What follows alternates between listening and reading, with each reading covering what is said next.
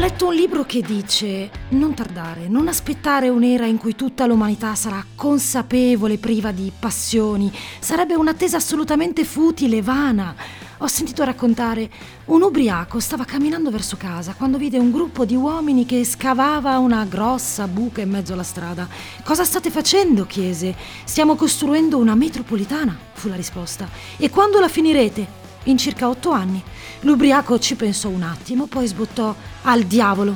Allora prenderò un taxi. Io sono Francesca Baraghini. Benvenuti in Red Zone.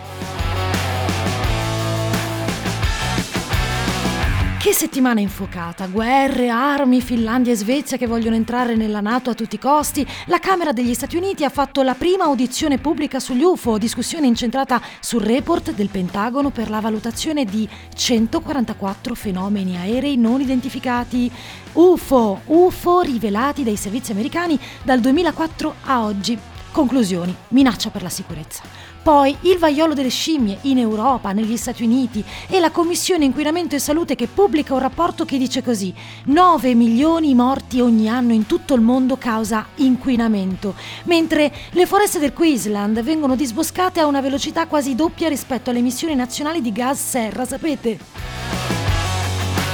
Tutto distante dall'Italia, l'Australia così come il Pakistan, Pakistan dove si registrano 51 gradi causa cambiamento climatico. Da oggi è scientificamente provato, il clima torrido, che è possibile prevedere ogni tre secoli, si verificherà ogni tre anni, fanno sapere gli scienziati. Le recenti inondazioni in Sudafrica e in Europa, le ondate di caldo in Nord America e le tempeste nell'Africa sud-orientale sono state causate da questo, crisi climatica. E la colpa non può essere di quel cittadino che usa la macchina e non la bicicletta, magari perché è più comodo, perché vive distante dal lavoro, perché deve andare, o che dimentica di fare la differenziata perché non aveva tempo quella settimana, fa tre docce al giorno, fuma sigarette, mangia troppa carne e accende l'aria condizionata al massimo.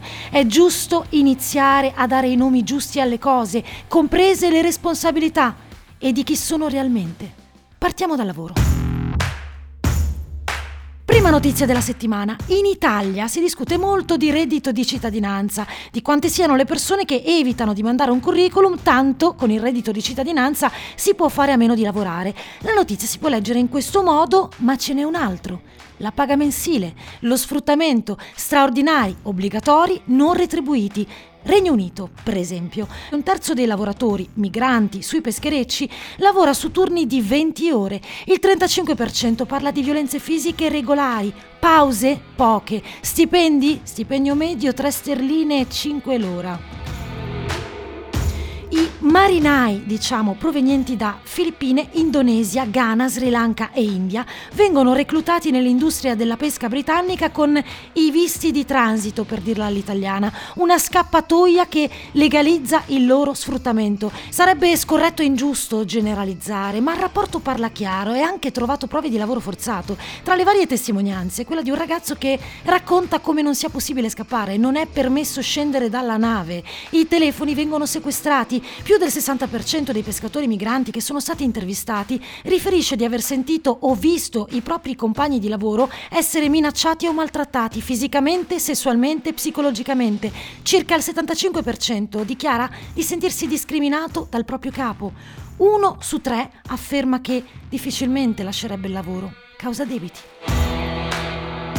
Non ho finito. Stati Uniti. Per i dipendenti neri dello stabilimento di punta di Tesla, siamo in California, entrare al lavoro potrebbe significare essere molestati, vittime di bullismo da parte di un supervisore o trovare graffiti razzisti spruzzati sui muri della fabbrica.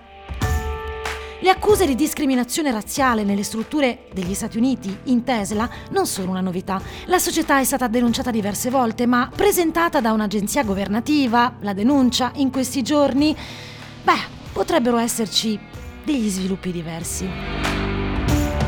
Spagna Nessuno vuole fare il cameriere quest'estate, motivi, orari interminabili, turni notturni non pagati, tagli salariali, precarietà. Chiaramente la mancanza di camerieri sta mettendo in difficoltà il settore alberghiero della Costa Brava e non solo. E per questo c'è chi mette sul tavolo proposte curiose, tipo 200 euro di incentivi per i dipendenti che riescono a trovare nuova manodopera. Avete capito bene? Ti do 200 euro se porti qui tua sorella, tuo cugino, la tua fidanzata. In Italia, secondo Federalberghi, mancano 300 390.000 lavoratori tra cuochi, camerieri, receptionist, dei quali circa il 40% sarebbe proprio introvabile.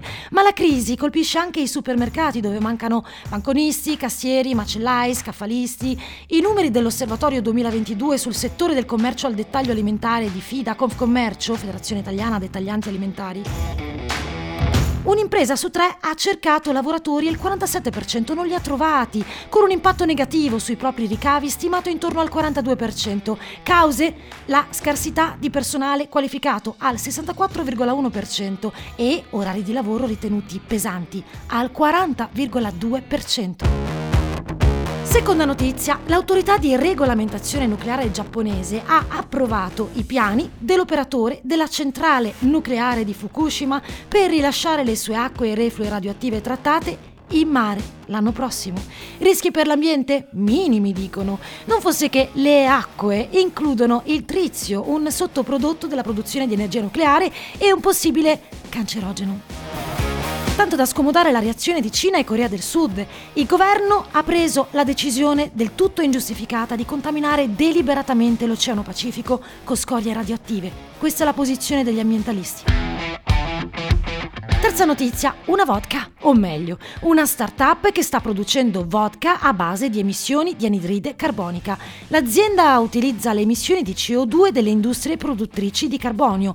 Non fa solo vodka, ma anche profumi e disinfettanti. Si chiama Hair Company e il business è in grande crescita. Si punta alla produzione di detersivi, ma anche carburante, non solo vodka. Una bottiglia però, una bottiglia da 750 ml, costa 65 dollari. Insomma, il processo scientifico è prezioso, è bello per l'ambiente, ma i risultati non sono proprio così economici. Quarta notizia, blackout. Dal dizionario, interruzione generale dell'erogazione dell'energia elettrica in un'area geografica di una certa ampiezza, intera regione, città, quartiere urbano, per causa di forza maggiore. Tema pauroso, non nuovo. Infatti a catena, senza nemmeno bisogno di una sanzione alla Russia, lo hanno sperimentato la Cina, Berlino e di nuovo Asia centrale, Kazakistan. In questi giorni blackout, ancora senza spiegazioni, ci sono stati anche qui, in Italia. A Torino, rimasta in parte al buio per quasi due ore e sapete, senza corrente non funziona nulla, nemmeno la macchinetta del caffè al bar. Non va l'ascensore, il semaforo, le luci in strada, tranne i dispositivi con generatori aggiuntivi, certo.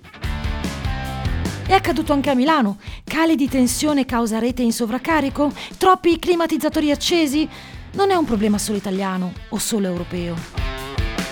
Una vasta fascia del Nord America a rischio di blackout perché il caldo, la siccità, le centrali elettriche chiuse e i problemi della catena di approvvigionamento mettono a dura prova la rete elettrica. Secondo un rapporto annuale, gli approvvigionamenti di energia in gran parte di Stati Uniti e Canada saranno estesi e in tutto questo ci sono dei ritardi, ritardi sui progetti solari del sud-ovest le linee di trasmissione nel Texas, mentre le centrali a carbone hanno difficoltà a ottenere carburante a causa dell'aumento delle esportazioni e le reti elettriche che affrontano una crescente minaccia di attacchi informatici a causa del sostegno degli Stati Uniti all'Ucraina.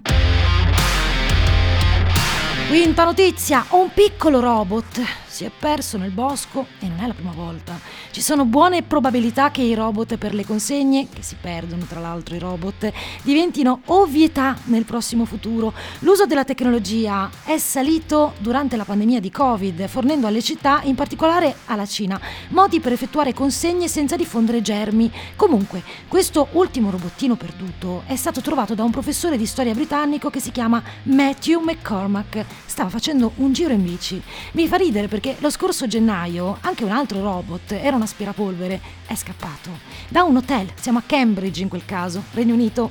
Un altro si è così perso, un altro robot, che il suo proprietario ha addirittura attaccato i cartelloni in città. Si capisce che molti arriveranno, altri si perderanno, sempre di più, sempre di più. Starship Technologies, che è uno dei più grandi attori nel mondo dei robot di consegna, ha raccolto 42 milioni di dollari in equity, portando il totale raccolto a oltre 100 milioni di dollari. Questo dopo aver annunciato a fine gennaio che la Banca Europea per gli investimenti avrebbe messo 50 milioni di euro, 57 milioni di dollari nella società. Si va in questa direzione. Nel libro che sto leggendo si dice che un giorno o l'altro l'umanità diventerà collettivamente cosciente. La possibilità esiste, ma nessuno sa quando arriverà. Passeranno milioni di anni e milioni di persone dovranno diventare dei Buddha prima che questo possa accadere. Poi un giorno sarà possibile che la buddhità si trasformi in un fenomeno naturale. Prima di allora però occorre lottare individualmente. Non si può stare ad aspettare quell'epoca, sarebbe un'attesa suicida e se tutti si mettessero ad aspettare, quel momento non arriverebbe mai, perché richiede che un certo numero di anime individuali siano già diventate di Buddha.